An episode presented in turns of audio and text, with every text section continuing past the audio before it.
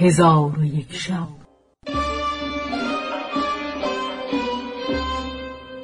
چون شب دویست و هفدهم برآمد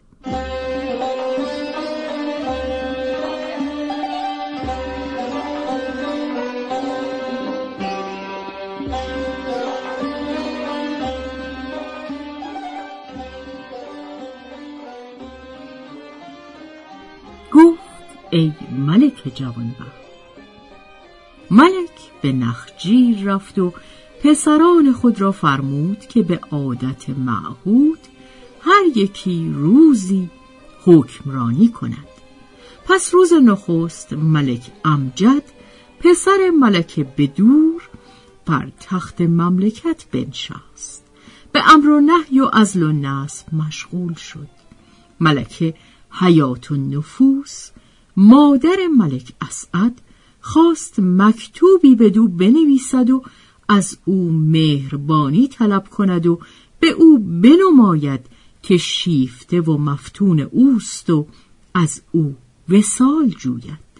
پس ورقه برداشت این عبارت را نوشت که این مکتوبی است از مسکینه عاشقه هزینه‌ای از یار جدا گشته آنکه در عشق تو عمر تلف کرده و در حسرت تو رنج ها برده و شوق و محبت بر او چیره گشته و اندوه و مهنت او را فرا گرفته.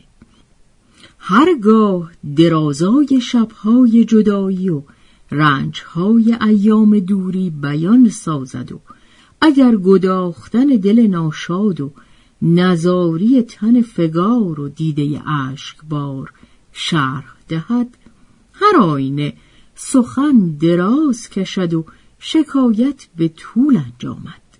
این ورقه مختصر و مکتوب محقر گنجایش آن نخواهد داشت.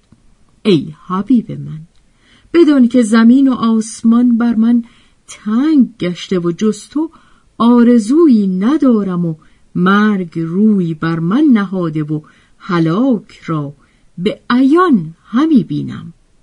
مرا اشتیاق افزون گشته و درد مهنت جدایی بر من چیره شده. شرح اشتیاقم در اوراق نگنجد و درد فراغم جز وسال تو درمان ندارد. پس از نوشتن این کلمات این دو بیت نیز نوشت. آن را که غمی باشد و گفتن نتواند شب تا به سحر نالد و خفتن نتواند. از ما بشنو قصه ما ورنه چه حاصل؟ پیغام که با دارد و گفتن نتواند.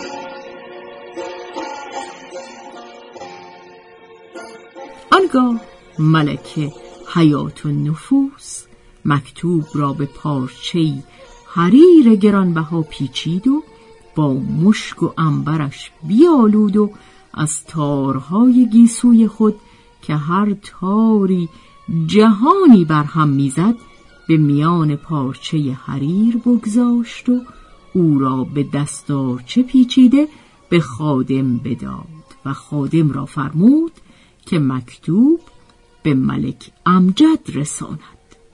چون قصه به دینجا رسید بامداد شد و شهرزاد لب از داستان فرو بست.